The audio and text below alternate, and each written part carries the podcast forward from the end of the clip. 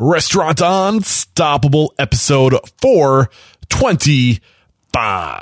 Follow your dreams. I'd say just go for it. There's no reason why you should be doing something that makes you unhappy. Do something you're passionate about, do something you love, follow your dream. Life is too short not to just do it. Are you ready for it factors, success stories, failures, and bombs of restaurant industry knowledge? Then, join Eric Cacciatore and today's incredible guest as they share what it takes to become unstoppable. 89% of guests research a restaurant online before dining out. Your website is your first impression. So answer me this question honestly. What does your website say about your restaurant? Also, websites are no longer static brochures. They're dynamic tools that can help you drive revenue. Head over to getbento.com and see why thousands of restaurants trust Bento Box with their websites. And if you mention Restaurant Unstoppable, you can save up to $1,500 on initial setup. Get on it. Payroll and benefits are hard, especially when you're a small business. Gusto is making payroll, benefits, and HR easy for modern small businesses. You no longer have to be a big company to get great technology, great benefits, and great service to take care of your team. To help support Restaurant Unstoppable, Gusto is offering our listeners an exclusive limited time deal. Sign up today and you'll get three months free once you run your first payroll. Just go to gusto.com slash unstoppable. Hey, Joe, you ready for this? I'm unstoppable, my friend. With excitement, allow me to introduce to you today's guest, Joe Fontana. My man, Joe, you know what's coming, dude. Are you feeling unstoppable today? Eric, when I tell you that I believe in myself so much in what we're doing, there is nothing, and I mean nothing, that can stop me. I am 100% unstoppable. Yes, that is what we like to hear. So, a product of Chicago, Illinois, Joe Fontana gave up his cush office lifestyle to pursue his passion for food. At the time, that specific passion was meatballs. So, he started where he could, selling meatball meatballs at a farmer's market, which led to a Kickstarter campaign to support his brick and mortar. Uh, the meatball thing didn't work out, but it created other opportunities, specifically the opportunity for Fry the Coop. Today, Joe is two months in and crushing it. And I can't wait to get your story, but let's get that motivational, inspirational ball rolling with a success quote or a mantra. Take it away, Joe. Woo, woo! well, one that I've lived by um, since I started this journey is, and you know this one, it is small daily improvements eventually lead to huge advancements. Yes, small daily improvements lead to huge advancements. Talk to me about how that resonates with you. Why is that the the, the quote of choice? So um, there's three three things that that kind of triggers with me, and they're all they're all kind of intertwined. But um, when I started this journey, I decided I wanted to open up a restaurant with literally four dollars in my bank account, and we were living paycheck to paycheck. Um, and I just kind of thought, like, how am I going to open up a restaurant? You know, like this is what I want to do. I knew it. I knew the direction I wanted to go, but I just thought, okay, I need to write a business plan. Well, how do I write a business plan? And to me, that quote, when I heard it, was like, okay, I can just chip away at this. I would write one page a day, you know, and then eventually, after I just kept small daily improvements, I ended up with this like amazing 40 page business plan that Yes. was like, you know, one of the best. And then now that I'm actually a restaurant owner, uh, you know, I still believe in that quote because, you know, you can, if you want to like say I wanted to build a patio, right? I don't need this amazing patio right now. Like one day I can, you know, lay the foundation and then one day we can buy tables and then one day we can put umbrellas and then one day we can get, you know, plants and, you know, streamlights. And then, you know, if I just slowly improve on that patio, you know, maybe it's not this summer, maybe it's not next summer, but in three summers from now, I'm going to have this amazing patio for me. So, and then the third part of that quote for me is, um, it's almost like never get complacent, you know, cause um, I feel like if you're always improving on what you do and always making small improvements, you're never going to get complacent. You're always going to be upgrading and making yourself better. So small daily improvements eventually a huge advance. Well, thank you for sharing the three levels uh, or the three parts of that uh, quote and how it resonates with you. I want to add a fourth level. Uh, yeah. What I was thinking while you were going, while I was listening to you, uh, is just the importance of starting, right? And that's part of that small daily improvements is just that that first improvement is to start, right? Just to, and that's totally. the hardest part is just starting. But if you start and you build that momentum every day, if you do a little bit more, a little bit more, a little bit, you work to just to work on one other project, you're going to build momentum and you're just going to grow and it's going to grow. And before long, the universe is just going to start to provide opportunities to you and provide the resources you need to get to that next level. Um, and Joe and I aren't strangers. Um, so one of the reasons why I wanted to get Joe on the show is we've been friends now for what, three years, Joe? Was it about yeah, three years ago you first reached out to me? Um, yep. And we look at successful people and all we see sometimes is the tip the iceberg. Uh, we only see like where they are now. We think to ourselves, oh man, like that must be nice. Like it just happened for them. But the truth is there's so much hard work and commitment and dedication and sacrifice that goes into just even getting started. And that's why I wanted to get you on the show, Joe, because uh, you've been helping me out with Restaurant Unstoppable, making suggestions, writing to me, and I've got this, I've got this look at and witness your progress over these past three years, man. And I just, you are unstoppable, dude. You are the essence of uh, what it takes to make it in this industry. And I just feel like you need to be made an example of. So I'm pumped for this, dude. well, thank you very much. And I am super honored to be on Restaurant Unstoppable. I've listened to every single episode, oh, some of them twice. I uh, started when you were, I think you were on episode 40. Oh, and man. I went back and listened to all of them. And then uh, I've been current ever since. Well, let me apologize for those early episodes. I've come a long way. Uh, but let's start with where it all started for you. So, what got you into this hospitality industry?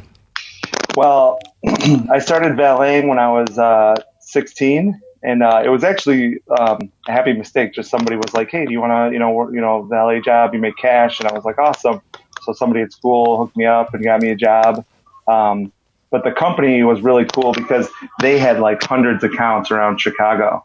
So what was actually um, awesome about that was that like I got to go see all these different venues, and they would always switch us around so you'd go, you know, ballet at this bar, then this restaurant, then this movie theater, then you do this event. Um, and then sometimes you'd be at an account for like, you know, two months, six months, whatever the case was. But I was with them for, um, from 16 to 21. And, um, it was, it was just awesome seeing like restaurants and bars like from the outside. Mm. You know, I was always outside the door looking in the window. Yeah. Seeing everybody like slowly falling time. in love. yeah, totally. I didn't know it at the time but yeah, it was a really cool experience, and that kind of um, got me. I think, and now thinking back, looking at it, you know, I just I think that's what got me like interested in seeing everybody, you know, having fun and loving life and enjoying each other's company and laughing. And um, to me, that was like, okay, you know, now that I look back, I'm like, I want to be a part of that. Nice. Um, so you eventually got away from it. Uh, you did you was it human resources or marketing well, so then what really brought me into the industry, like inside the doors, was um, I started bartending, and okay. and that that happened when my friend calls me up and he's like, "Hey, this is when I was 21." He calls me up and he's like, "Hey, do you want to come do the door at our bar? We uh, we need we need a door guy." A door guy called in, and I go, "All right, well, what do I do?" He's like, "Ah, oh, you just check IDs, make 120 bucks a day." I was like, "Really? That's all I got to do is check IDs?" Deal. Yeah, for sure. I'm like, sign me up. I walk in, they're like, oh yeah, uh, by the way, before you start checking IDs, can you uh, bring up 50 cases of beer downstairs? Can you take out all the garbage? Gotcha. you wipe down all the tables. And I'm like, uh, okay. And the next thing you know, I'm like dripping sweat two hours later, and they're like, "Okay, now go check IDs to the door." um, so that that got me in inside the restaurant, and then from there, I worked my way up from you know door guy to uh, barback to server, to bartender, and then um, I was also like bartender slash manager for um, eight years. That lasted. So um, at this point, um, were you in love with the industry? Were did you see yourself working in it for your life, or what got you out of it? Well, no. So th- so I loved my job. It was literally like the best thing in the world. And one of the things that um, you don't you know sometimes you don't realize and stuff until you're a little older. You kind of like look back. Um, but I loved just taking care of people and the whole hospitality aspect of being behind the bar. And like literally, I used to hear this all the time. People would come in and they would say, um, "I come here because of you. Oh, like awesome. you're the reason I come to this bar." And um, we had tons of, you know, it was like cheers. You know, you walk in, everybody knows your name. Um, but it was just to me like that that caring for people and you know like I would see somebody come in and I knew what they drank before they even took a foot in the door. Mm. I mean I'd see them coming in and I'd go grab their beer and I'd have the coaster down and their beer waiting for them. Hey Jimmy, what's going on? Come on in, you know. Welcome. Um, so um, yeah, I loved I loved it was the best job. I Yeah, that's had. that's huge. I mean, that that kind of falls into the, one of those high or Maslow's hierarchy of needs, right? I think it's like the third tier up of that that feeling of uh, belonging and having a place. And uh, in today's society, it's not enough to uh, just meet the most basic needs of people because those things are so easily attainable. You really got to start focusing on making those people feel like they're welcome, like they're loved. And if you can make people feel like that, man, it's so powerful. And it's what we should be doing. Not only is it good for your business, but it's what we should be doing. Uh, so I'm happy you went there. Um, so, uh, so you said eight years uh, managing and working in restaurants from the time you were 21. So you're 29 years old. Um, what got you out? Why why did you leave? Ugh. So my mom basically she was like, "Hey, you know, what are you gonna do? Bartend for the rest of your life? Like, you need to get a real job, you know?" And I, and I was like, "I was like, I don't want to get a real job, mom. Come on, you know." And I wasn't living at home or anything. I, I've been out of the house since I was like, you know, almost 19, 20. But um, she was like, "Hey, you know, I know this guy, and he owns a staffing company, and uh, you know, I just ran into him, and you know, he um, they're looking for people, and I mentioned you, and she's like, you'd be great for it." and she's like, you know, you, you can, and, and there was, there was this like ceiling, you know, like it was great money. I was making cash every night, but it's like, you know, you can only make like, you know, there it was like 50, 60 grand a year cash, which is like amazing for a 20 year old. Yeah, but in Chicago, that's it's a little still a little rough, right? Well, no, I mean, when I was 21, my rent was like, you know, Okay. $500. I lived Okay. with my friends. We were partying every night. It was like, you know, that was like, you know, just cash because you didn't really have any bills, you know? And, um, so she was like, but you need, you know, you need to think, start thinking about the future Mm-hmm. and getting your resume together and, you know, actually get a real job, like a nine to five. So, um, I started that when I was, uh, um, 27 and a half maybe. And then so I was bartending at night. I was going to work during the day in the office and then I was bartending at night. Got you. And then, and then it was like, there was like a year and a half of transition where I transitioned out of the bar and started working in the office. And, uh, then, you know, again, thinking back, like, here are skills that I learned in the staffing industry that I thought I would never use, you know, thinking like, oh, what a waste of time kind of thing. Um, but here I am now using those, those experiences. No, I'm, I'm happy you went there because I, I wanted to tap into that. So dive into the work you were doing when you were away from the industry and some of the big lessons you've learned doing that other type of work. Because the cool thing about the restaurant industry is there's so many things you need to be good at, and there's so many because there's so many moving parts. There's so many. It's a business, right? And uh, to be really competitive, like you need to pull in all these different, uh, I guess, aspects of a business. So if you develop skills in a certain area, so what was your skill? What were you doing outside? Let's get into that. Um, Yeah. paint that picture. For sure. So it was IT staffing company, and uh, but there was a big HR part of it, you know. So there was like you know the recruiting piece, and then there was the hiring, and then there was like the placement um, side of it, and there was a lot of like projects that happened along that.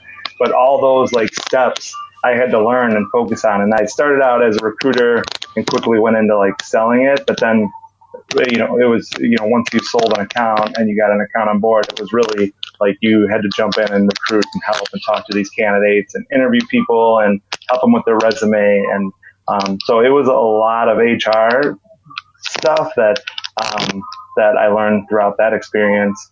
And I was there for three years. Um, and I really hated the industry. I was like so over it by the time I got out of it. Um, and I thought, man, this is just a waste of time, you know? Yeah. And again, now looking back, these are skills that like really are helping me now. Um, cause I learned a lot about the recruiting process and HR functions that, um, you know, I wouldn't have known otherwise. So I think it's important important to spend some time here on the topic of recruiting. I think it was Steve Jobs who said uh, the most important thing I can do uh, is be a recruiter. Uh, surrounding yourself with people who are better at things than you are and putting together that team. So, what advice can you give us uh, on that topic of recruiting? How to be recruiting, what to be looking for? Can you speak to that? Sure, absolutely. And I think that you should be recruiting every single week. Like, so you should set a time uh, aside every week where you actually have job posts out, like maybe once a month, maybe twice a month. Um, and then you have resumes coming in. Um, uh, there's, you know, I had some advice recently to put a little space on your website where it's people can just, you know, apply on your website for, you know, a job. And then this way you have constant resumes coming in, and then you have every week you go through those and you're interviewing people every week. So, you know, maybe a couple hours, maybe it's one, two, three interviews. But um, I think if you're always recruiting and you're always looking for great people, there's turnover in any industry. I mean, even if somebody, you know, is great, they have to, you know, move on to their next step or they need, you know, maybe they move, you know, um, there's always, you know, you're always going to be, um, you know, 10% people, you know, moving on to do something else. So you find somebody great and you're interviewing every week, you should never really have a problem. Because, yeah. You know, I think you should make room for somebody, even if you don't have something, some space for them um, you know, make room for somebody great that you find. And if you're constantly interviewing people every week, you're always going to be finding great people. Yeah, and uh, you know, we want to take care of our people. We don't want them to feel like their job is threatened. Uh, but at the same time, you want to let them know that if they're not going to bring it, if they're not going to step up every day, that just because they're a heartbeat on the line or whatever, uh, they're not necessarily safe just by showing up. Like there's people that you're you're constantly adding people into the pot that raise the bar, um, that meet that that high level of of standards you set, uh, and you don't want to get lazy. You don't want to just get comfortable with the people you have. You want to constantly be adding talent and people that bring you up, that raise up the team, right? Absolutely, and you don't want to wait until there's a situation where, oh, now now we need somebody, we lost exactly. somebody, now yep. we have to like rush and just try to hire somebody. Yeah. If you're always interviewing every week, then you'll have people in your pipeline to bring on, you know, when you need to. Awesome, I love it. Um, and you know, one other thing that that's I think worth mentioning here too. Um, people in this industry are very transitional, right? We have to accept that nobody is going to be wanting to work 60 hours a week as much as you are every all the time and, and if you just get if you get that foundation of uh people who are part time, who have been with you long enough, who who are A players, who are part time, and you have that like that bullpen, right, of people that are just there that are looking to pick up part time hours, who've been with you for years, that know the job. Like that is, and you get into the a, a bad position where your full time people are maybe transitioning to other places. Then you have that bullpen, you reach back, and you have that that cushion there to to protect you for when times get really lean. Um, no doubt, which is also worth mentioning. Cool stuff. All right, cool, man. So when did this the the fire in your belly start rising up again to like say, hey Joe, like you need to you need to get back into food and beverage. Take us to that point when, where this this uh this this vision started to happen for you. Well, I should say that then from staffing and recruiting, I left that company and I went to a marketing. I went to a software company where I started doing marketing for them. So that transition, I thought, you know, this is industry isn't for me, and I was looking for something different. Um, I wanted to actually be in an office. Um, and so I had uh, got a new job in marketing. And again, that paved the way for what I'm doing now. But um, I did that for three years. And then that's when, about halfway through that job, I started realizing like um, this is not for me. I need to be doing something that I'm like super passionate about. And um, how it actually came about to get into the nitty gritty is uh, I was I left my friend's house one day, and I know we slept over. We partied the night before, so we were drinking, and uh, I noticed that my legs were like bald. Like I'm Italian, so I got hairy, hairy legs. I hear you. and I, I literally noticed that there was like patches on my leg that were missing that looked like somebody went and like took a Bic razor to my leg. That's weird. And I was like, I called my buddy up. I'm like, dude, I got a weird question for you. Did you like just play a joke on me and like shave my legs last night? Like this is like totally out of character for him. And he's like, No, what are you talking about? And I'm like, I don't know. I like it literally looks like somebody shaved my legs. My wife's like, You need to go to a dermatologist. So I go to the dermatologist and she takes one look at me and she starts laughing. She's like, Are you stressed out? And I'm like, Well, kind of. And she's like, yeah. She's like, well, you can consider yourself lucky because normally, you know, when you, when, when stress, people are stressed like that, they lose hair on their head. And she's like, you're losing it on your leg. So she's like, you should feel lucky. She's like, but it's from stress. And I was like, really? here I, here I am in California. Like, like you said, I had this like cush job, my own office, like overlooking, like I had a great view, you know, everything was supposed to be like great. Um, but here I am like stressed out in this box working every day. And, uh, it was just subconscious. And I realized like I'm not doing something that I'm like passionate about and I'm not like doing something I can like put my heart and soul into that I love. And so it was that moment that I realized like I need a big change in my life. I need to figure it out. I'm laughing for two reasons. One reason because I'm looking down at my legs and I'm like I'm pretty stressed out right now, and I have all the hair in my legs. I'm maybe I'm not stressed enough. And then you mentioned losing hair in your head. I was like, oh, okay, that's that's where I lost it. Okay, that makes sense. the other reason why I'm laughing is because of the irony of I'm too stressed out in this office job. I'm gonna go open a restaurant. Have my head checked, right? But at least you know. But at the same time, uh, I'm I'm listening to, or I just recently listened to the book, uh, "A Man's or Man Searches for Meaning," um, which is the book that's written by that psychologist who uh, lived through the. Uh, uh, the why can't I never remember this word? Uh, concentration camps, um, and uh, he in there's a line in that book that says you can deal with any how if you're if you have the right why. Um, and you didn't have the right why, man. You, you, couldn't deal with the how because the, the why wasn't there for you. You weren't following your passion, your heart.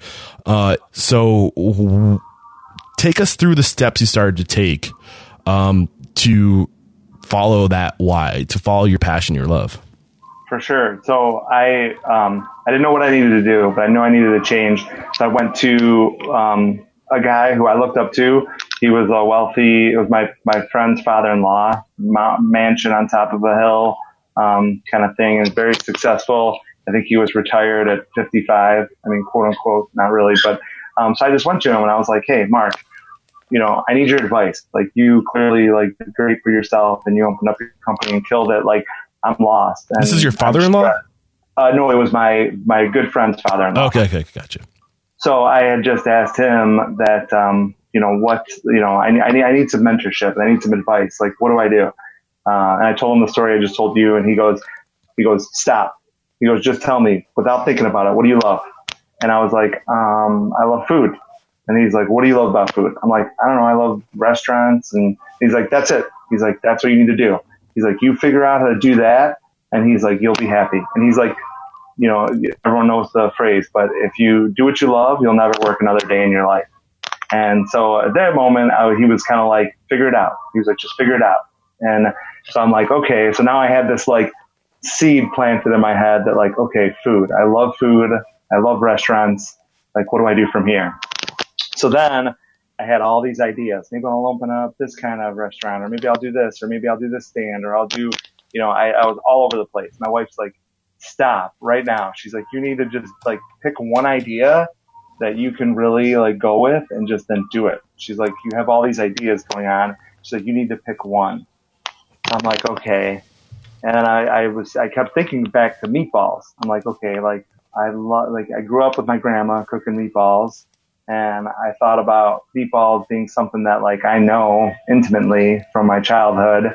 Everyone loves meatballs, and then I was like, okay, meatballs can take on any flavor. So I came up with this kind of meatball concept, and I started writing it down, and uh, um, from there I came up with uh, Meatball Republic. Awesome, um, man! A lot of great things to to draw out of that this portion of your story and that's just the importance of finding a mentor the somebody who is successful in life. I mean a lot of people are willing to give advice right? You hear people always offering up their advice but are they successful? Uh, go to somebody who has made it who does know what it takes and ask for their advice. They can paint a better picture for you and that advice that they gave you do what you love and you'll never work a day in your life. I love it. Um, and the thing is to really get ahead to be somebody who's at the top you, you need to love what you're doing because like nine times out of 10, it's, it's your ability to outwork other people that will get you ahead. And if you don't love it, if you're not passionate about it, then like you were in your office job, like you won't have that drive. You won't have that ambition to, do the work. Uh, it's so important. Um, and then the, just to focus on one thing, uh, you know, don't be, don't try to be everything to everyone. Do one thing better than everybody else, and own that that that I don't know that niche or whatever uh, is all. Also, excuse me. Also, great advice. Um, there was something. Hundred percent. Yeah, man. Um, oh man, there was one other thing I wanted to pull out of this. Oh, uh, that I love how he asked you what what do you want to do? Like what what was the what? How did he ask you again? He basically was just like, "What do you love?" Yes.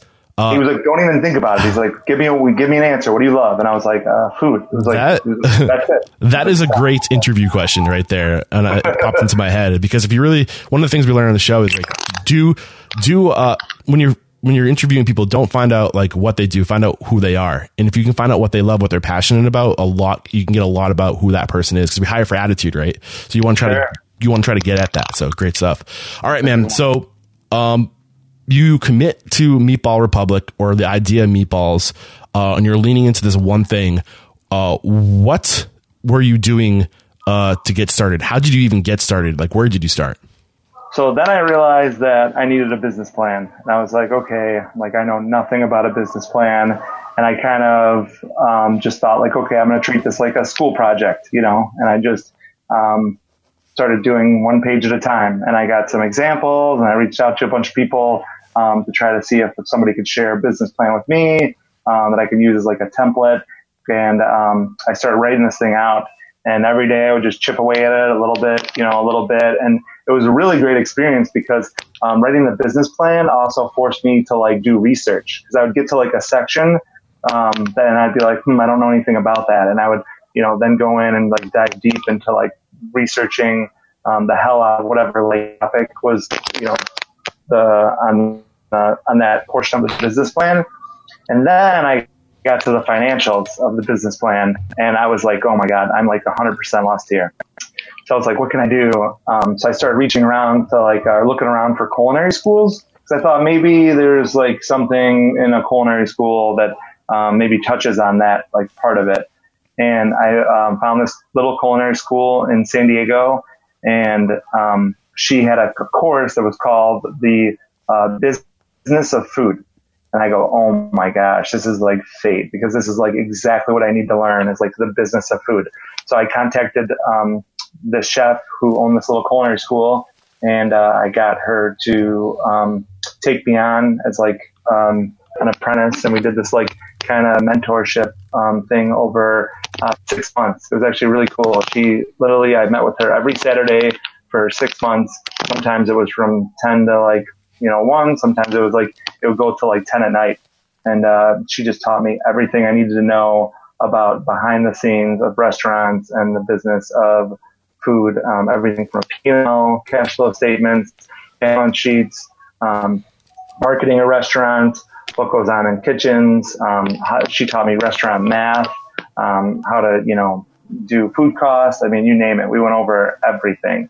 And uh, that kind of um, projected me into opening up the um, meatball stand because at the end of it, she goes, okay, she goes, your food's great because I was bringing her food and whatnot, and, and uh, I was letting her like sample it. And she goes, your food's great, and now she's like, you need to open up a pop up stand.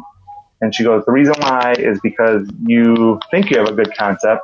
Um, I think you have a good concept. She's like, but she's like, the market is what's going to tell you if you have a good concept or not. And she's like, you, you know, for two thousand, three thousand dollars, you can get a whole setup that's going to force you to be, you know, in production and go out there and market. And she's like, and that's going to tell you if the market really likes like what your concept is. And she goes, you can start really small, something that you can like bite off right now, and then um, go set up and find out if it's something that people really want. Yeah, awesome. Uh, before we move on, I want to. What was this woman's name again? I should know it uh, because She was on the show. yeah, right, let's- 425 episodes, man. Give me a break. uh, Chef Arlene Lloyd. Arlene, R A R L E E N. Uh, I think so. Yes, I think that's it. Arlene Lloyd. episode 248 so head over to restaurantunstoppable.com slash 248 to check out that episode and yeah Awesome, dude. I love where this conversation's going right now. I knew you'd be a great episode. Uh, and what I want to draw from that, you know, yeah, like you pop up, I, I, my opinion, pop ups are the way to go, especially if you're working in the industry and you know people who have space, who know, like, and trust you, who want to help you. Uh, go to those people who have the space. It might be a farmer's market, but it could also be uh, your employer who has the space on an off day, on a Sunday or a Monday.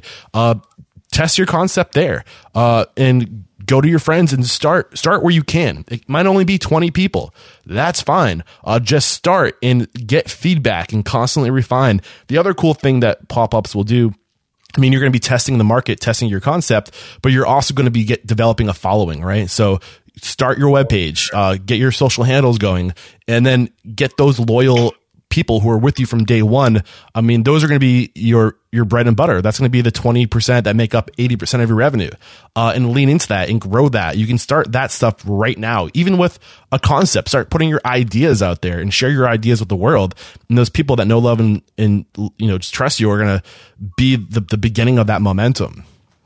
No doubt, and, and actually, um, a part of Chef Arlene's um, thing about that was that, you know, within three weeks, she said you should have five to 10 repeat customers. And she said, if you can, in three weeks doing your pop up stand, if you can have that many people keep return, start returning to you, she goes, now you know you're onto something. She goes, because it's, you know, now you have people who are like, they tried it and they can't stop thinking about it and they want to come back already. Awesome. Okay. So uh, let's get into the next phase. So you're doing the pop up. So actually, before we move on, I think we might be able to extract some some advice from you, some things you learned about yeah. pop ups. What what advice do you have for somebody out there who's like, okay, I can start there. I can get into a farmer's market. Like, what do you need to know about a pop up? Um, so it's actually a lot of work. It's not, um, and you don't really make any money from it either. Mm-hmm. That's the other thing. It's kind of a break even deal because the money that you bring in kind of just offsets like all this your. This is costs. more of a hobby than anything else, right? I mean, I wouldn't say it's a hobby, but it's a very good way to test like what you're doing and find out if you're on the right track or not. Don't quit your day job is the point I'm trying to yeah, make. don't quit your day job for sure. Um, because you have to pay, you know, you have to get insurance, you have to get um, your health department like licenses, um, and you have to go, um, you know, get all the equipment and get set up for it, and then um, running around and grabbing all the food from if you have to go to Restaurant Depot or Costco or Jewel or wherever you're going running around, you have to hit up a bunch of stores, you know, spend the money to get the food. Then you either have to, um, actually, you're supposed to sign up for a commissary and go set up at a commissary and cook in a professional kitchen. But really, everyone cooks at home, so you're really you're really cooking at home. Um, but that takes time, you know. And then once you cook everything and prep everything up after getting all the ingredients, then you have to like logistically set it up so you can bring it to the market sell it, you know, get it hot again, sell it, and then you have to bring everything home and clean everything. Um, so it's a lot of work. I mean, literally, it's a ton of work. But um, you mentioned two really nice things. You know, you can you get to test your concept, and you also get to build a fan base. You know, for what you're doing. Awesome. And it's and it's literally for not that much money. You know, for two thousand dollars, you can get all set up. Like, yeah, really nice and you food. can bounce back for two thousand from two thousand dollars. You can't bounce back Absolutely. from taking out a small loan to open a counter uh, operation or like over the counter or like a QSR or I mean it's good to start small but start as small as you can and scale up because the the the more momentum you have going into that brick and mortar the, the easier it's going to be. Um totally. all right. Uh where are we at? So uh so this, this, is 2005 and I did this um for basically the entire year. I started out at um, a pop-up food uh, festival that did it every week in Oceanside, California. But then from there, um, uh, literally like people started like wanting like, oh, I hear about these meatballs. Can you come cater my party? Um, and then there's a lot of wineries and breweries in Southern California. So a lot of people were being like, oh, can you come, you know, do this brewery? We're having this event. Can you come set up um, at our winery? So I started getting all these opportunities um, leading into the end of 2015. Um, but I had to make a hard decision at that point because it was like, okay, like I'm basically breaking even, but I'm making a lot of contacts and I'm learning a lot. Um, but I was like, you know what? My real goal is to open up a brick and mortar. So I said, you know, I'm putting, I was working, you know, 40 hours a week at my full-time job. And then the pop-up was easily another 40 hours a week. So I'm doing 80 hours a week. And I was like, I should be focusing my time on raising capital for our brick and mortar. So that's um, what led me to a Kickstarter campaign um, leading up to the end of uh, 2015. I got a hold of a um, you know a little film crew, and they helped do a little video for me. And uh, we I, I stopped doing the pop up stand to specifically focus on raising capital and uh, launch the Kickstarter campaign. All right. So this is 2015. We do the Kickstarter. Um, this is another reason why I wanted you on the show to try to extract some advice on how to run a successful Kickstarter. You didn't reach your goal, did you? But you came. Did you reach? No, we goal? did. Yeah, we hit it. Twenty five thousand dollars. Oh man, that's awesome. It. I don't know why. yeah. So you, what I'm thinking is you didn't end up opening Meatball Republic, but you got backers and you got because so because of that Kickstarter campaign, you, you, you put your your presence into the world. You're you're yeah. you know you're tapping into that ether and letting it be known what you want to do. And when you do that, when you let it be known what you want to do, uh, you know the universe will some way somehow provide channels uh, or avenues for you, right, to go, and you don't know what direction you're going to go, but you need to put it out there. Um, so, talk to us about what. Well, mm, let's put that on the back burner. What advice do you have for a successful Kickstarter before we move on to what became of the Kickstarter? So Kickstarters are a ton of work. It is like not easy. People make it seem easy, but it is like not easy at all. Getting the video going is um, a really hard piece of it. Um, and I also think like like I was gonna go for like ten thousand or fifteen thousand, and uh, somebody pushed me. They were like, "What if you like exceed that? You should really shoot for twenty five thousand. And that was actually like a lot. It was like too much, and I wasn't about to make our goal. Um, and my friend came out to California to visit, and he was like, "Dude, he's like, we can hit this. Are you kidding me?" He was in a band. He is in a band, and he hit he did a Kickstarter, and he's like, "Dude, we have to email everyone you know, everybody." He's like, "We need to hit Facebook up and just go crazy." So literally we contact, I mean, I contacted kids that like I knew from like second grade. I'm like, Hey, I haven't seen you since second grade, but guess what? I'm trying to open up a restaurant. Do you want to give us $10? You know? Um, so literally I reached out to, um, every person I've met in my entire life and he helped me do it. We emailed everyone Facebook message, any way we can get a hold of people to send them a link to the Kickstarter campaign.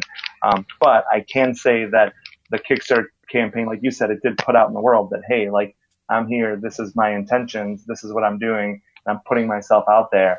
And that led to me getting funded for Meatball Republic. And then in turn actually led to that funding being used to open up the Coop.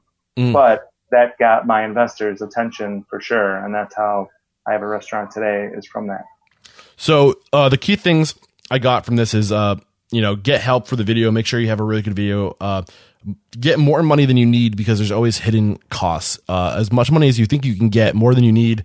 Um, and reach out to everybody you know. And I think this kind of ties back to what we were saying earlier with start where you can, get your following as early as possible. Because when you do reach out to people for money, the, the greater following you have, the more people you connect with, the more potential avenues you have to get that capital from.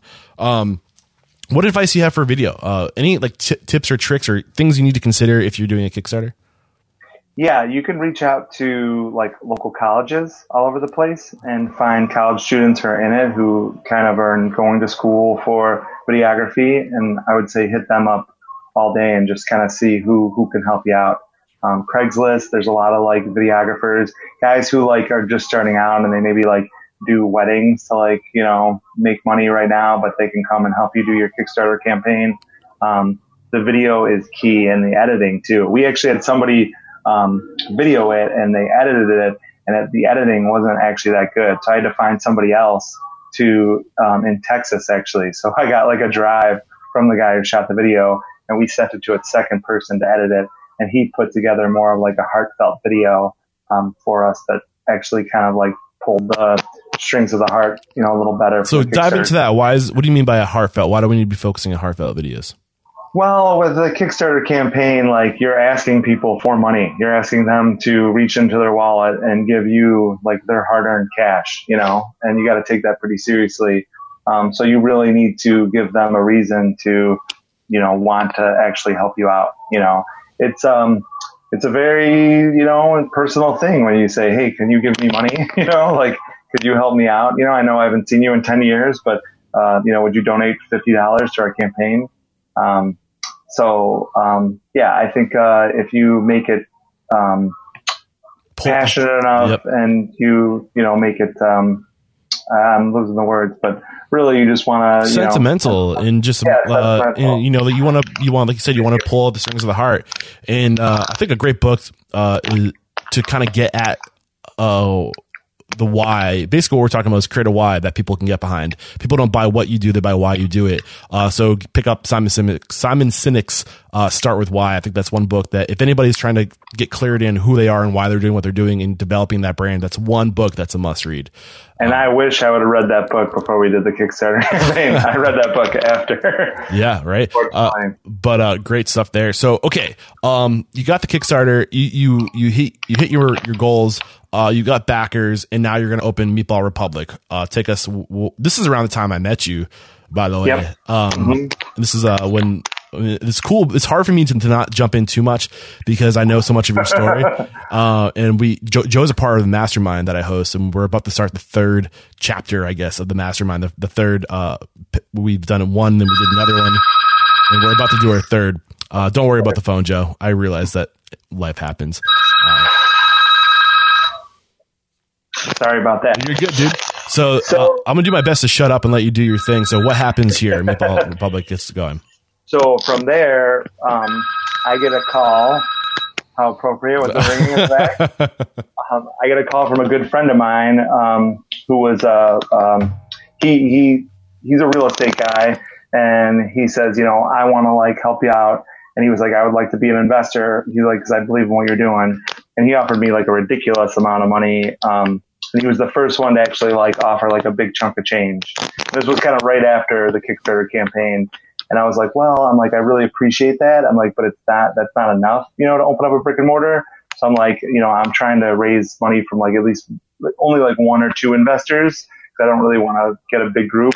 But I said like, you know, I'm really touched that you would offer that amount. And, um, I, you know, let me see if I can raise the rest and then we'll get you involved if, uh, if we're, you know, short or need a extra capital.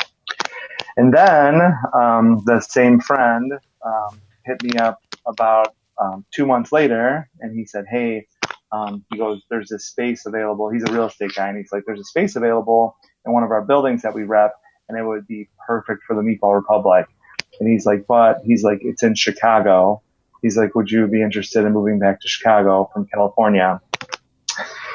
And he's like, it's a great opportunity. The tenant's moving out, and um, it's not even on the market yet. And it's the space, Meatball Republic would just kill it there, and the building will put in some money um, for you. And he's like, and I'll help figure out the rest of the capital that you need to get this thing going. And I was like, oh my gosh, my, my at this time, my wife and I, we just bought our first house, and we just had our first um, our daughter. So we just had our first kid, and we just bought our first house, and here we are as I get this phone call that like, hey, you know, we have an opportunity for you in Chicago, but you have to move back here for it. So I go back to my wife and I'm like, oh my God, what do you, you know, like it's a great opportunity. The capital's there and it's a great location right on like Main and Main, basically. Um, what do you think about this? And she's like, oh my gosh, are you kidding me? She's like, we just bought our first house. She was like literally ready to kill me. Um, but I go, well, let's just see where this thing goes because, you know, this is just, you know, we don't, we don't, you know, these things fall apart all the time. So I flew back to Chicago and uh, went and saw the space and had a meeting about, you know, everything about it. And then I came back and I'm like, you know, now that we have, we have a daughter, you know, it'd be nice for her to grow up with her grandparents. What do you think about moving back to Chicago? And my wife was like, you know, this is your dream. I want to support you. So if that's what it takes to get this going, like I'll do it. Wow. So from there, um, so then the other nugget that we need to pull out of this is yeah. marry somebody who is understanding. yeah, yeah. So you need your spouse on board. Yeah, two hundred percent. Um, and um, um, so we started signing a lease. We literally put a lease together and we signed a lease for this space. And it was a bridal store that was supposed to move out into a location down the street, a bigger location. And it was kind of a handshake deal that their their building owners said, "We'll let you out of your lease if you sign a new lease in our other building." And um, and then there was a pancake restaurant uh, called Stacked right next to it. So they were going to take half the space of this bridal store, and Meatball Republic was going to take the other space. And so here we are. We have a green light. I remember this being like a day where I was like, oh my God, I made it because I got the phone call. Like literally we have a full green light, the lease is signed and we're ready to go on this. So I literally hired an architect. Um, we used the money from the Kickstarter campaign to pay for the architect. Uh, we paid uh, a designer to um, give 3D renderings and do the designing. And the architect and the designer worked hand in hand to come up with like our full architect drawings um, to get um, to get everything designed out, um, literally to a T. We hired uh, or we bidded it out to five different contractors and awarded one of the contractors the bid for um, building out the restaurant. Um, we went to the village, submitted all the plans. Um, we were like lock, stock, and smoking barrels. I even asked the village, I go, well, we're going to be opening up in the summer. This is of 2016. I go, when should I get our liquor license? She's like, oh my God, immediately. So I went, flew back out to Chicago again, uh, went in front of the board of trustees and, you know, gave a little speech about what we're doing in the community. And they, you know, voted and gave us our liquor license. So we had like full green lights all around. I had our permits. We had a liquor license. We had the lease signed, uh, a 10 year lease. Um, and we were just waiting for the bridal store to move out. And literally we had, um, news that, um, you know, the bridal store is moving out. It was first, it was January. Then it was like, okay, it's April. Then it was April 15th. Then it was June. Then it was July. Then it was August 15th. And then now we're in um, October of 2016, and now my contractors like won't even pick up our calls anymore. You know, I play cry wolf with everybody to get this thing going, and we were literally like, okay, we're gonna have to put Meatball Republic on hold because this place isn't moving out. And mm. we literally spent all that money. We spent um, almost twenty three thousand dollars getting everything together to go and do demo and build out the restaurant. Hindsight being 2020, what would you done differently about that situation? I would have made sure that the lease that we were going into was like not just on a handshake deal. Like, hey, I want to see their lease signed. I would have actually just went in and like talked to them. Like, hey, you know, your owners of this building are signing a lease with me for your space are you for sure moving out? And I would actually like personally went and talk to them instead of putting all my eggs in that one basket. I would have made sure that they were moving out or either that or not even sign the lease until it was like a vacant space. Yeah. Like, okay, well, you're telling me these people are moving out, but I'll wait till I actually see it and then we'll sign a lease once it's like a vanilla box. So it's, it's October, November time. Uh, you're coming to, uh, realization that you're going to have to put this whole thing on the back burner or even just scrap it all together. What are you thinking emotionally? Where are you? Well, I was just thinking at that time, I'm like, well, let's just wait it out. You know, I'm in California still, so I'm like, okay, you know, I'll, I'll definitely spend another winter in California. No, no problem. And I was thinking, you know, let's just keep working at it. And I kept learning and reading books and, you know, just trying to educate myself on the industry. And I said, okay, you know, in the beginning of next year, we'll start um, seeing where things are at. Because I was still being told that this bridal store was going to move out. So we were still like, okay, well, let's just wait until they actually do move out. And, um, and, and in the meantime, I'm just going to keep, you know, sharpening my knife and improving my, you know, my knowledge and working on educating myself. And, uh, every day, you know, I just kept working on that. So then that led us to 20, beginning of 2017, and my partner called me up, um, and he says, okay, we need to start looking at other locations because if the bridal store never moves out, like I still want to, we still need to do Meatball Republic. This is a great idea. It's a hit. Um, let's start looking at other locations. So we spent the majority of 2017 um, researching other locations all over Chicagoland area. I mean, you name it, every town. We were trying to look for a second generation restaurant with a bar, uh, primarily in a downtown area and primarily by like a train station, you know, something like that. That was like our like sweet spot. So why second just, generation? Uh, because it's way less expensive to go into a restaurant. We were trying to minimize our startup capital, um, especially because we were thinking like, okay, if we can get a second generation and open up Meatball Republic One um, for like not that much money, and then we find out, you know, that Eva's Bridal is moving out, then boom, let's we're gonna open up Meatball Republic still in this location. Because to this day we still have the lease for that that space. So we're still not giving up on Meatball Republic. We're still going forward with it.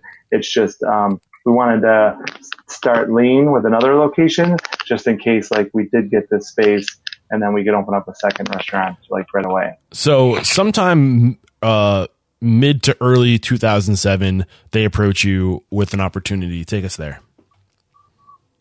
Um, okay, so then, so in 2017, um, did I say seven? I yeah, you did. Sorry, you did. 2017.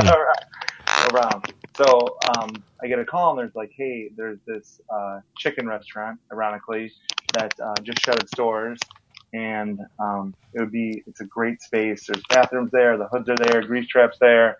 Um, this place is like they literally just did a build out and it went under um, within like six or eight months or something. And it's also across the street from where the Meatball Republic was going to be. Um, so they were like, you know, you need to come out to Chicago and check this place out. I fly out here and I look at the space and I take one foot in the door and I go, oh my god, like this is place is amazing, but it's an over the counter service.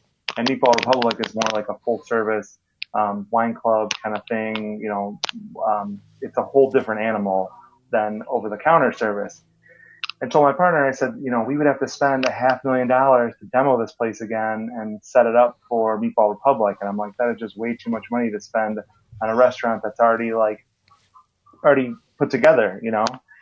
And he goes, well, is there anything over counter service we can do? And I said, oh man, I don't know. You know, it's like, I, I never pictured doing anything over the counter like that. And he's like, well, he's like, it's a great space. You should think about it.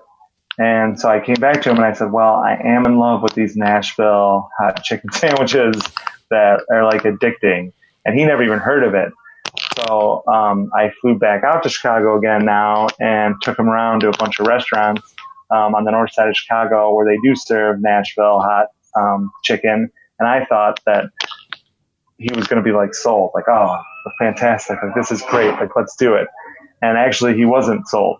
he was like, he was like, ah, I wasn't really impressed by that. I was like, really? Um, I'm like, oh man. So, and by this time now, I already have like, I wrote a whole business plan out for Fry the Coop. And now I'm like starting to get emotionally involved because like the more I think about the concept and the idea of, um, Fry the Coop, I'm like, oh my gosh, this is a hit. This is like fantastic. So now um, I'm in California and we just had our second child. So my son was born and um, we're literally in the hospital and I get the call like, yeah, you know, um, like I know we're like moving forward with this, but we don't want to sign the lease until like we really try the food. And I'm like, well, she's like, you know, we weren't really impressed with, you know, the restaurants that we went to. So like, we want this to be green light, but like, I can't like guarantee that I can fund, give you money without like actually tasting the food. So I literally had to go back to my wife and here we are. We have a toddler and a newborn baby. And I'm like, honey, I got to fly back out to Chicago. And she's like, are you kidding me? She's like, I need your help. Like you can't go, you can't go to Chicago. I'm like, I promise I'll be gone for like 30 hours. I'll literally fly out there. I'll cook, you know, fry the coop dinner up and then I'll fly back. And she was like, fine. So literally I jumped on a plane, um, came to Chicago, uh, cooked up my version of Nashville hot chicken, all the stuff that I learned. And, um, then from there, it was like, okay, this is like fun, fantastic. Yeah. Now we for sure got a green light. I want to add a little cliff note because it's listening to the story. Uh, it's it's so powerful how much you've influenced some of the the content that I've created. Uh, first with um, Arlene Lloyd, and then I had Howlin' Rays on the show. I don't know if you guys remember episode. I can't remember Howlin' Rays, but that was because uh, I wanted to help. I was like, maybe I can get something out of this for Joe uh, because it's a very similar concept, right? Counter service, uh, fried chicken, hot fried chicken. Uh, so uh, I know it's just interesting um, to reflect to, to, know what the impact you've had on Restaurant Unstoppable. Uh, what what episode was that? Howlin' Rays. Let me look that one up real quick so you guys. That's a good one. Uh, H O W L I N Rays. I think it was fairly recent. Yeah, that say. was episode three forty nine. So head over to restaurantunstoppable.com slash three four nine. Check that one out. Um, okay, so you fly out there, you cook, they're sold. What's next? So now it was like, okay, um, we signed the lease, but I went to the building owner and I said, listen, like I just had a son. We have a newborn baby. I have to sell my house in California and I have to move my, my family across country. I need you to give me like two months to basically, because I don't want to move. We didn't want to move our son um, as like a newborn across country, so we wanted to wait till he was at least six weeks old, uh, and that's how we timed it out. So they understood. And they said, okay, we'll give you till um, September to get this whole thing going. And so, um, yeah, we put our house up for sale. We sold the house. We packed everything up, put it in a truck. Uh, we sailed across the U.S. and uh, got here and burned the oars. um, but yeah, we, um, we, moved my whole family across country and uh, landed in Chicago. We rented a place. We were like, I mean, it happened so quickly. We literally like there was we couldn't for some reason we had a hard time renting a place. And then like two weeks before we were supposed to move here, literally like we didn't even have a lease like anywhere to live. So Man. we like quickly signed a lease for like a condo um, shipped our stuff across country, and then got here uh, September 1st or September 2nd. And I literally I put my my family on a plane, and then I drove across country and um, got here and just started working from day one. Literally, um, oh man, got here and been working ever since. And that was uh, around mm, September, no- November.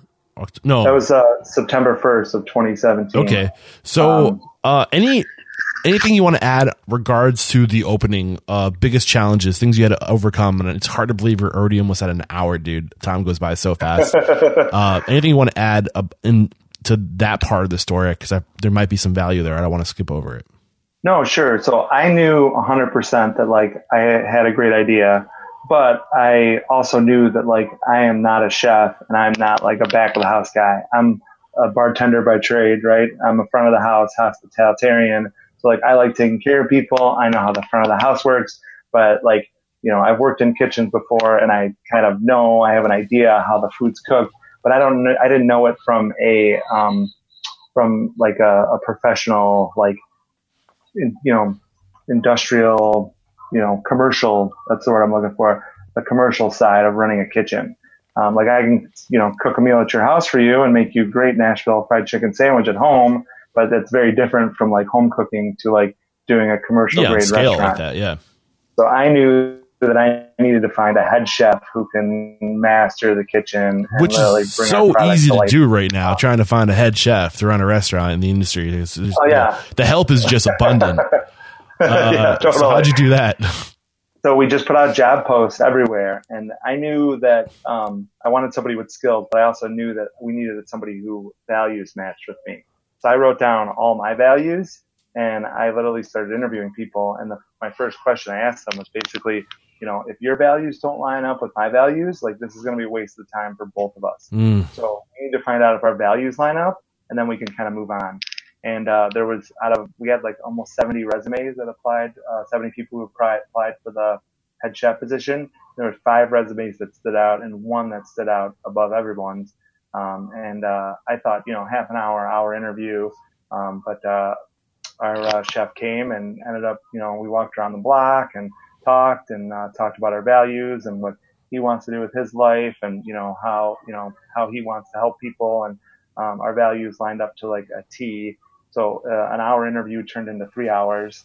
And um, uh, it was just literally a gift from God that um, that uh, we got we got lined up together because uh, we found a chef who is a master at his craft. Um, his level of expectation is like um, way above mine, and uh, or his level of excellence, I should say. Like mine's up here, his is like way like even like above the ceiling.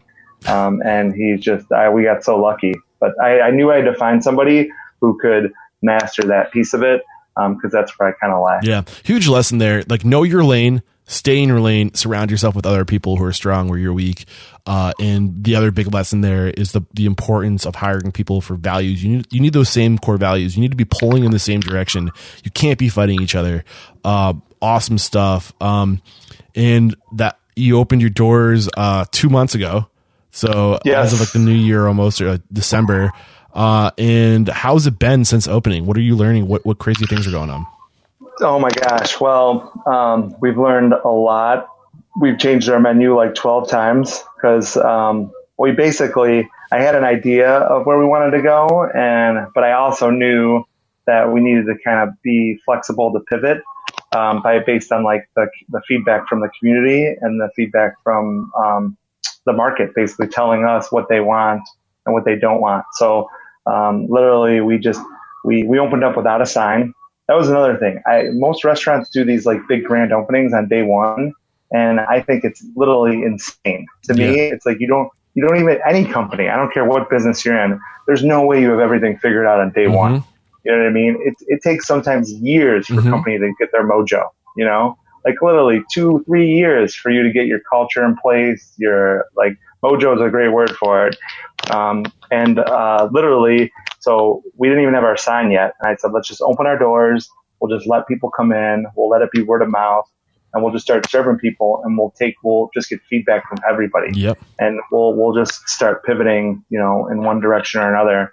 And uh, that's what we've been doing over the last two months is just by listening. We finally got our sign up about a month ago, and um, that's helped. Um, we still haven't done any advertising. It's been 100% word of mouth, and uh, we're serving um, about 200 to 250 guests a day now. Awesome, So, dude. All from Um, word of it's mouth. really good, yeah. Yeah. And uh, There's a great book I want to mention right now that really helps uh, kind of dive into what you're talking about with starting. I call uh, the Lean Startup uh, by Eric Ries, talking about just starting with a minimal viable product, getting it to market, uh, and pivoting slowly, listening to the market, getting feedback, and making small adjustments to get what your market wants. Uh, great stuff there. Um, and then I couldn't agree more with you. Uh, you, you don't, those first impressions are so important.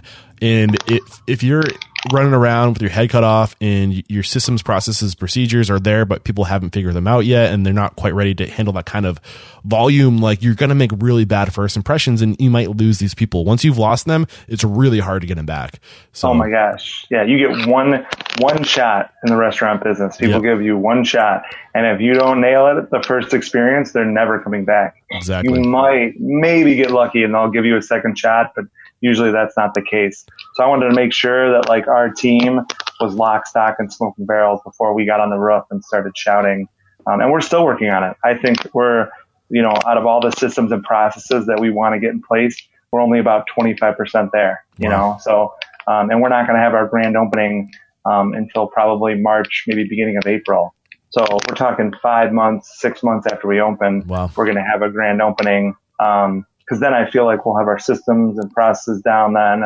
Um, hopefully our culture will be a little better in place and, uh, everyone will be trained. We'll know what we're doing. Then we can finally handle a little more volume. Um, and it's been nice too, because even though I want more money and more cash flow to help with the business, um, you know, we're, everyone gets a great experience when they come in now. You know, somebody comes in, we're able to take our time with them. They don't have to wait that long and we can actually provide a great experience for them. Um, instead of having a line out the door and making people wait 20, 30 minutes and, you know, giving them a bad impression of like who we are and what we're doing. Awesome, dude. Anything up to this point you were hoping to share with us that you haven't got the chance to share uh, before you move to the speed round? Um, well, yeah, I wanted to um, add about financials, talk about financials. Go for it.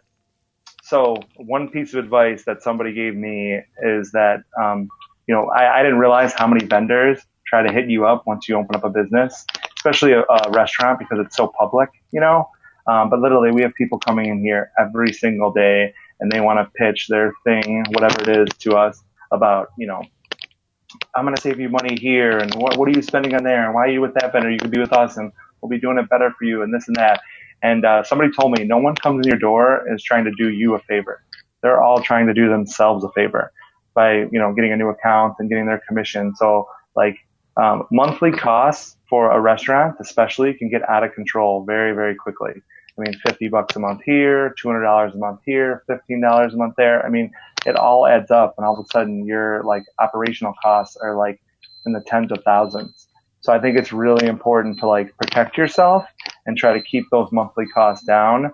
Um, because, you know, like we had a vendor come in here and he promised us the world and I signed up with them. And then literally it was like Houdini. Smoke came out and all of a sudden this guy was gone. Mm. And he, he gave me his cell, he told me this is my cell phone number. You call me anytime, night and day. I'll be here for you.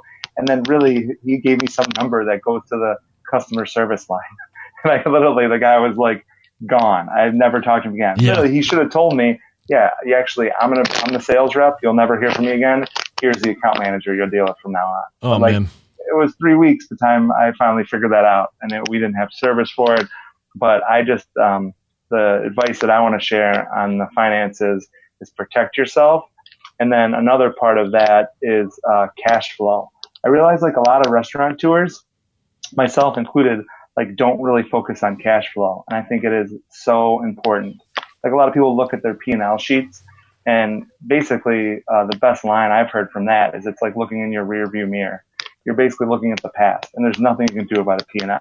Like that already happened. But your cash flow is something you can actually like work on and like predict and like control, you know, cause that's something that's in the future. So if you know your cash flow, it can line you up to do a lot better things and, you know, help your business way yeah. more. So I'd say any advice I can give to restaurateurs or any, anyone in any business is understand your cash flow statements, focus on it, um, and uh, really uh, plan for it. Do you think you could teach a webinar on cash flow? No, no, I can't. but you should get a bookkeeper on and have them teach cash flow. Yeah, I'll have to find the right guy. Important. I'm actually still learning myself. I'm having our bookkeeper uh, come in um, next month, and she's going to teach our whole team um, our balance sheet, our cash flow statement, and the P&L. Um, and I want to have another sheet that's kind of like a P&L, but it's like goal. It's like a future P&L. So yeah. I want like uh, like a goal P&L where it's like what what are we going to want to achieve next month and what is our P&L going to look like next month? yeah, I, I, think it, uh, somebody explained a P&L kind of like uh, to see where you hit. Right, it's a it's a way to like they say ready fire aim right and that's where you hit the fire and it allows you to readjust to pull the trigger and, and hit it like to see where you wound up and what you need to do to adjust for the future is kind of a good way I've, I've heard it explained um, yeah. but another book i gotta mention this book too because uh, i feel like it's a right on of what you're going with is the profit first uh, talking about the, the, the power of cash, cash be cash, cash heavy, pay yourself first, get what you need to survive. And then whatever extra you get determines your growth. Uh, and start investing in things that will help you get more time back so you can, you know, work on building your business. Um, not be in your business, but so you can work on your business. Is that a book that you would recommend? Is that kind of one of the Oh my gosh, yeah. yeah. And we we we are 100% a profit first company, no yeah. doubt. Yeah. That book changed changed my life literally because your business is not in business to pay expenses and expenses, especially restaurants, are like cash eating monsters. Yep. They literally will gobble up every penny you have in the bank. So you're not in business to make to pay expenses. You're in business to make profit. And so profit first, literally, you it's just like that. You take your profit first. So it's not um, sales minus expenses equal profit. The formula is sales minus profit equals expenses. And the whole point behind that is you set up a separate bank account where you actually take your profit first. So if you bring in, say, $20,000 for the week, you would take whatever allocation you made for that 10%, 12%, whatever you want to add to your profit account, you would take that immediately from the top and you put it into your profit account. Mm-hmm. And then it's almost like sales tax. You forget about it like it's gone. That money yeah. is gone. It's and in your the, profit account. When people hear profit first, like, oh, I'm not about profit. But the truth is, you need to take care of yourself before you can take care of others. And whatever yeah. else is left over after you're taking care of yourself is going to determine what you can handle. And you don't want to bite off more than you can chew because if you run out of cash, man, you're going to sink. You're a sinking ship. Yeah. So the way I think about profit is it's like blood, right? The point of life is not about your blood inside, but if I cut your neck and you bled out, you would die, right? So you need blood to live and you need profit to maintain your business. Awesome. So I agree with you. We, our bottom line is customer service and how we care for people, but profit is a very important part of our business to make sure that we can keep continuing to care for people and take care of people. Awesome. Thank you for going there. And I can't believe we're already almost at an hour and 10 minutes of recording time. Uh, it's been awesome. Um, I'm tempted to pass this question, but I'm really curious just because uh, of how long you've been listening to the show. Uh, you're probably one of my first subscribers.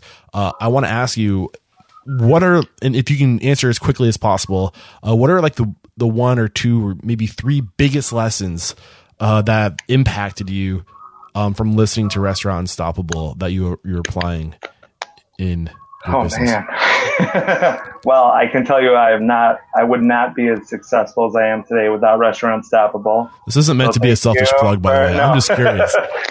um, honestly, I think you know the idea of never stop learning, um, always uh, go above and beyond to like care for people, um, and um, the fact that uh, I think caring for your team and really like creating a great culture is like three of the big lessons that I've learned from Restaurant Unstoppable. Beautiful. But there's there's literally so many. I mean, I feel like all the books, resources that I've gained and gathered has been from Restaurant Unstoppable. So if anything, this is probably like a review of reiter- reiterated information. Um, all right, great stuff, Joe. Uh, we're gonna take a break to thank our sponsors, and we'll be right back. All right, guys, it's time to get real and answer this question honestly. Does the quality of your website match the quality of your restaurant? If the answer is no, you need to do something about it because 89% of your guests will go to your website before going to your restaurant. So you've got to make sure you're bringing it to all aspects of your business. And this is where Bento Box comes in. Not only will Bento Box help you deliver your brand and your story online, but it will help you leverage leverage the full potential of the internet because websites are no longer static brochures. They're dynamic tools that help you drive revenue. With Bento Box, easily update menus, promote events, share press, sell gift cards, take catering orders, and book private events, plus way more directly from your website. Find out why Bento Box is trusted by thousands of restaurants around the world, including past and future guests like Souvla, Pizza Emily, 11 Madison Park, The Meatball Shop, and more. Head to getbento.com and make sure you mention Restaurants Unstoppable to get up to $1,500 off your initial setup payroll and benefits. It's hard. Sometimes it feels like a foreign language, especially for small businesses. I mean, you, you're too busy running your business. You don't have time to be an expert in all things taxes and regulations. That's why there's Gusto. Gusto is making payroll, benefits, and HR easy for small businesses. Modern technology does the heavy lifting, so it's easy to get things right. PC Mag and Fit Small Business have called Gusto the best payroll for small businesses. Gusto will save you time. 72% of customers spend less than five minutes to run their payroll. Gusto is more efficient and reliable. Four out of five customers actually reduce payroll errors after switching to Gusto. People who succeed in this industry have access to systems and information, and Gusto will provide both. You no longer have to be a big company to get great technology, great benefits, and great service. To help support the show, Gusto is offering our listeners an exclusive limited time deal. Sign up today and get three months free once you run your first payroll. Just go to gusto.com slash unstoppable. G-U-S-T-O dot com slash unstoppable. We're back. In the first question I have for you, Joe, what is your it factor, a habit, a trait, a characteristic you believe most contributes to your success? Ooh, woo. Well, I would say persistence. It's got to be persistent. I'm definitely not the smartest guy in the room. I'm definitely not the quickest or smartest. I mean, uh, strongest, but uh, I just don't ever give up. I never give up. Unstoppable. Persistence. uh, what is your biggest weakness? Oh man, my biggest weakness is probably that it takes me way too long to do like any task. I just even like s- simple as like posting something on social media, like an Instagram post takes me like 25 minutes. And it's like it just takes me way too long. What's one question or thing you look for during the interview process? Um, a new one that I've added in is what do you eat? What do you like to eat? What's your favorite thing to eat? You what know? are you looking for? Um, I'm looking for somebody who doesn't say they're a vegan if you're a vegan, you're not you're not going to make it make it here by the coop. Um, no, I just I want to see passion. You know, somebody like tells me like, oh my gosh, there's like this lasagna dish my mom makes, and it's like you know, and then they can like go into detail about describing it. Um, then like I know love something we can work with. What's your biggest challenge today? My biggest challenge is creating the culture that I envision for our brand. Um, and um, like I want it to be a certain way, but once you get all these personalities in the kitchen, um, it's really hard to like, I think have the culture be exactly what I want it to be. So I, I think I have to let go of some things and um, accept that it's not going to be exactly what I want it to be. But um, I definitely want I want to making a big impression on what I think our culture should be like. Share one code of conduct or behavior you teach your team. I teach my team that they there it's it's a two part that when somebody comes in they have to smile and welcome them with like warm open arms and be caring as somebody comes in the door and then also equally as important that they have to make sure that they say goodbye to everyone who leaves share one uncommon standard of service you teach your team uncommon standard of service like uncommon so yeah, it sounds a little funny. So it's uncommon standard of service you t- so it's standard for you, but it's uncommon in the industry. Um, oh man, it's I, I guess I think this is semi-common, but it's not common enough. And I just said it, but it's making sure that we go out of our way to make sure that we say goodbye to people when they leave. So I feel like if you were at a family party and you walked out the door and no one said goodbye to you, it would be like super awkward, right? but people leave restaurants all the time and no one says goodbye to them. It almost like washes the entire experience that they just had because it's almost like we didn't even care that you were here. So I literally run out to cars. I'm not kidding you. Cars in the parking lot, and I'm waving, flailing my arms like an idiot. And people are like, "What's going on?" They roll out the window, and I'm just like, "Hey, I just wanted to say thanks for coming. Like, sorry I didn't catch you. you know, have a great day. And they're like, whoa, okay, wow. Yeah, that stands out. You can't do what's expected. You got to do what's unexpected to really stand One out. One of my favorite uh, Yelp reviews said, like, the customer service is so good at this place. They're like, it's actually borderline creepy. I was like, all right, I'll uh, take that. There we go. um, share one online resource or tool. This can be like a magazine online or someplace you go to get knowledge or an app, but it has to be like electronic online. Ooh, I got a good one. It's a podcast called Story Brand, Ooh, and uh, it's really, really James good. Miller? Story Brand. Their whole thing is um, if you confuse, you lose, and it's all it's a marketing podcast. It's a company, and they actually have a book called Story Brand. Yes, I'm listening to that book right now, dude. That Are should you? be the, that should be the first book we uh, start the new mastermind off with.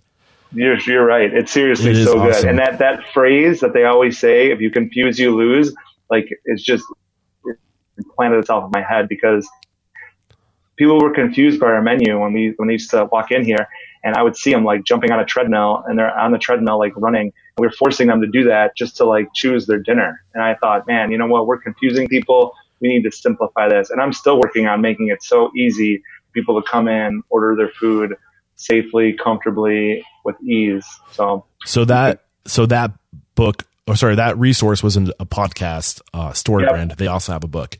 Uh, what's one book that's a must read to make us a better person or a restaurant owner? Well, I wrote down a list for you, Eric, um, and I've got a lot. And uh, these are all books that have been named on the show. So um, I'm going to start with Restaurant Man, which is uh, by Joe Bastianich. It's kind of a biography, but it's also like a school of hard knocks, like restaurant book. Um, he teaches stuff in there that's like incredible. That book is kind of like the restaurant unstoppable to books, where you it tells a story, and in the story you pull you pull out the nuggets. Yeah, and it's incredible. And I found out like a lot of like you know a lot of people bring up like Danny Meyer's book, but like I feel like Restaurant Unstoppable. I mean, uh, excuse me, Restaurant Man is right up there, Yeah. literally with uh, with that. Uh, Delivering Happiness uh, is a great book by the guy who started Zappos. That book's like incredible. Um, Small Giants is a book I want to recommend. Uh, Profit First, which we already rec- mentioned. Start with Why, which we've already mentioned. um, Good to Great is uh, by Jim Collins. That uh, gets recommended a lot on the show. And then uh, the last one is Zingerman's Guide to Great Customer Service. Awesome stuff. And this is episode 425. Head over to restaurantunstoppable.com slash 425. I'll have links to those books. Plus, with some of the other books we mentioned too, will be uh, right there in the show notes. And if you guys head over to restaurantunstoppable.com slash books, I have a list of every book that's ever been recommended on the show. I don't think I pitched that enough, but it's all over there. It's a library of what you need to read to be successful in this industry. Um, the next question is what's one piece of technology you've adopted in your restaurants and how has it influenced your operation? This is tangible. This is like in house, like a terminal or something that's in your restaurant. And we've been we've we've started out pretty lean, so I've avoided like you mention like too your, many like POS service- or something like that and why you chose it.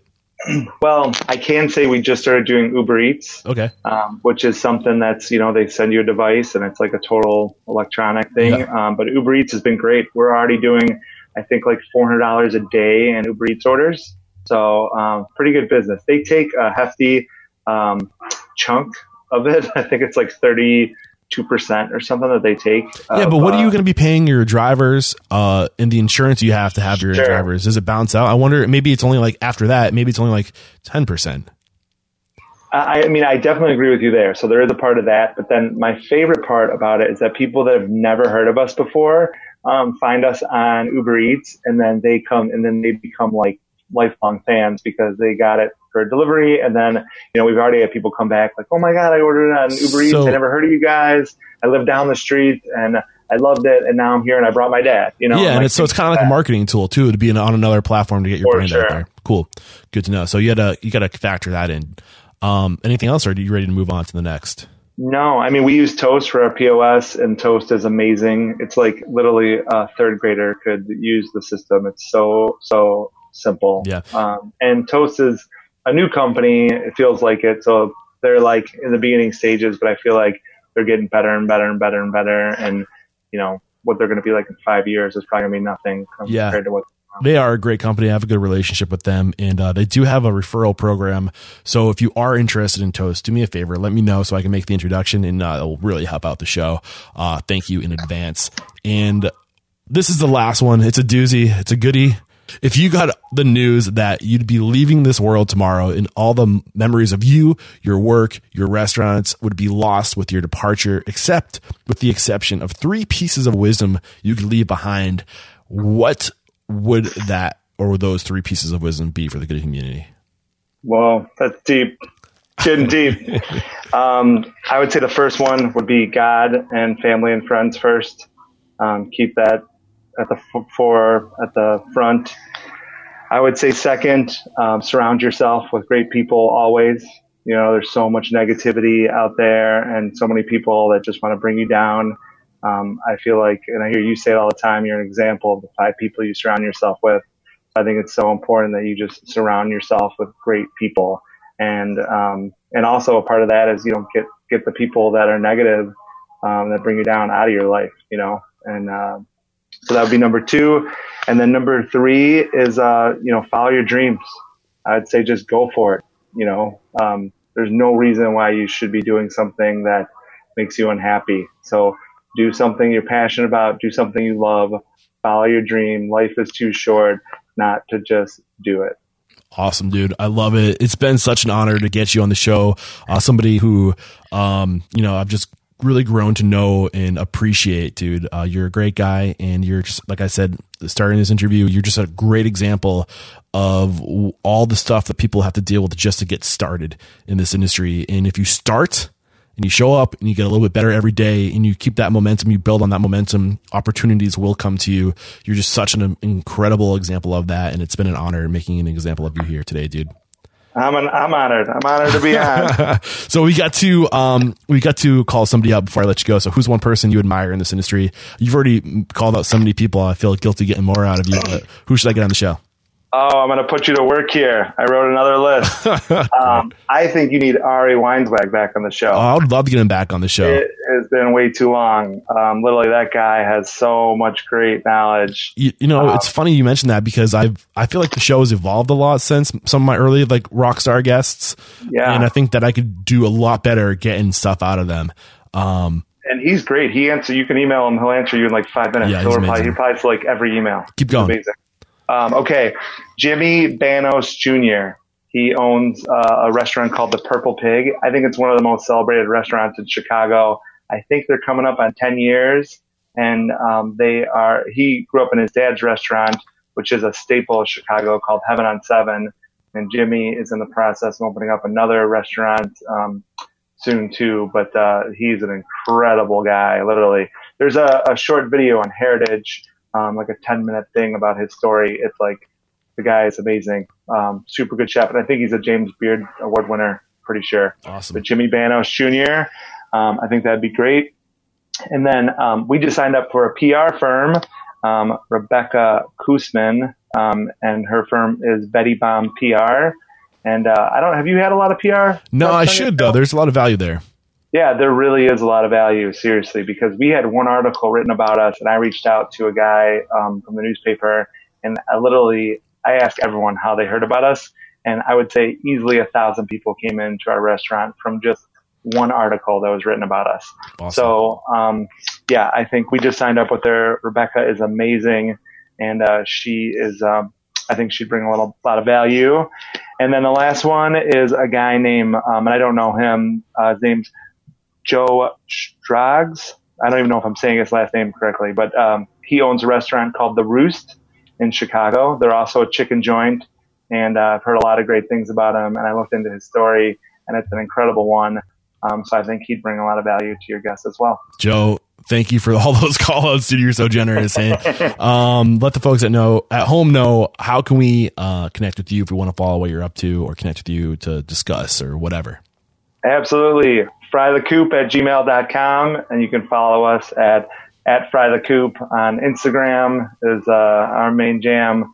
Um, but it's also Facebook, Twitter, same handle at Fry the Coop. Episode 425 head over to restaurantunstoppable.com slash 425 for links to those uh, resources to a summary of today's discussion.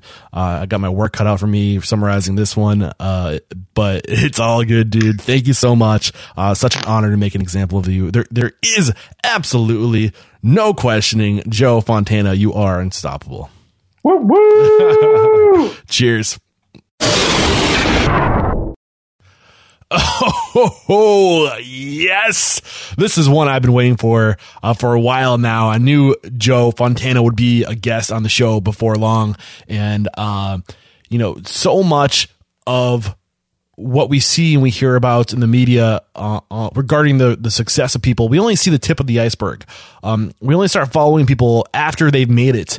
And you never hear about what people had to go through, the struggles, the the dedication, uh, sticking to your vision, uh, and just making things happen in your life. And I mean, Joe's just getting started. He just opened his restaurant, like we said, two months ago. But the the path he's taken, uh, the dedication he's had to just m- making it happen, uh, is just something to be made an example of. And it was an honor to make an example of you today, my friend. Uh, and the big lesson from today's show is just start where you can.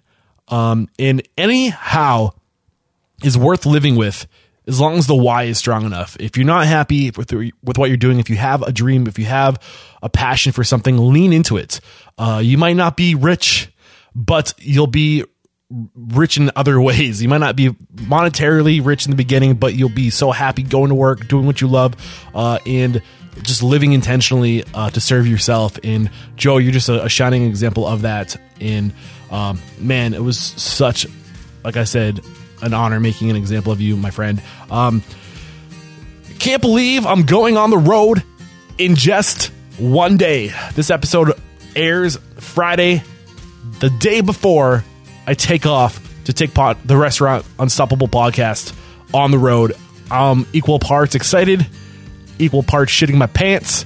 But like they say, uh, if you're going to make anything happen, um, you've got to live on the edge. You got to be going so hard that you barely have control. And uh, I'm hustling. I'm making it happen. It's not easy, but uh, if we're gonna, you know, bring this resource to the next level and put it in front of more people, I feel like just bringing it on the road, uh, meeting these people face to face, connecting with them deeper, uh, sharing the story, uh, and just you know, living it. You know, 100 percent uh, will be what takes this thing to the next level. So I could use your support, guys. Uh, if you're finding value in this podcast, if you're learning, if you're growing, please share it with somebody else. That's the whole point of this podcast is to share knowledge. You can contribute simply by sharing these episodes. Uh, so right now, go ahead, share this episode, please.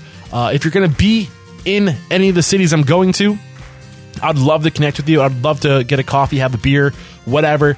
Uh, first stop is Pittsburgh, Pennsylvania. Second stop is Columbus, Ohio. I'm not going to announce the other stops quite yet because they're not set in stone, but I hope to be on the road for at least the next couple of months. Uh, what I'm going to be doing after that, I'm not sure yet. Uh, if you know anybody in Pittsburgh that needs to be made an example of, if you know anybody in Columbus, Ohio that needs to be made an example of, put them on my radar. Uh, shoot me an email, eric at restaurantunstoppable.com. Social media, Eric Catch Cacciatore on Instagram and Twitter, and slash restaurant unstoppable on Facebook. I do accept donations. Head over to restaurantunstoppable.com slash support. Every little bit helps. But again, the best way to support the show is simply by sharing it and making it known that this resource exists. I think that's all for today. Thank you so much for sticking around this long. I love you all, and I wouldn't be able to do it without you. Until next time, peace out.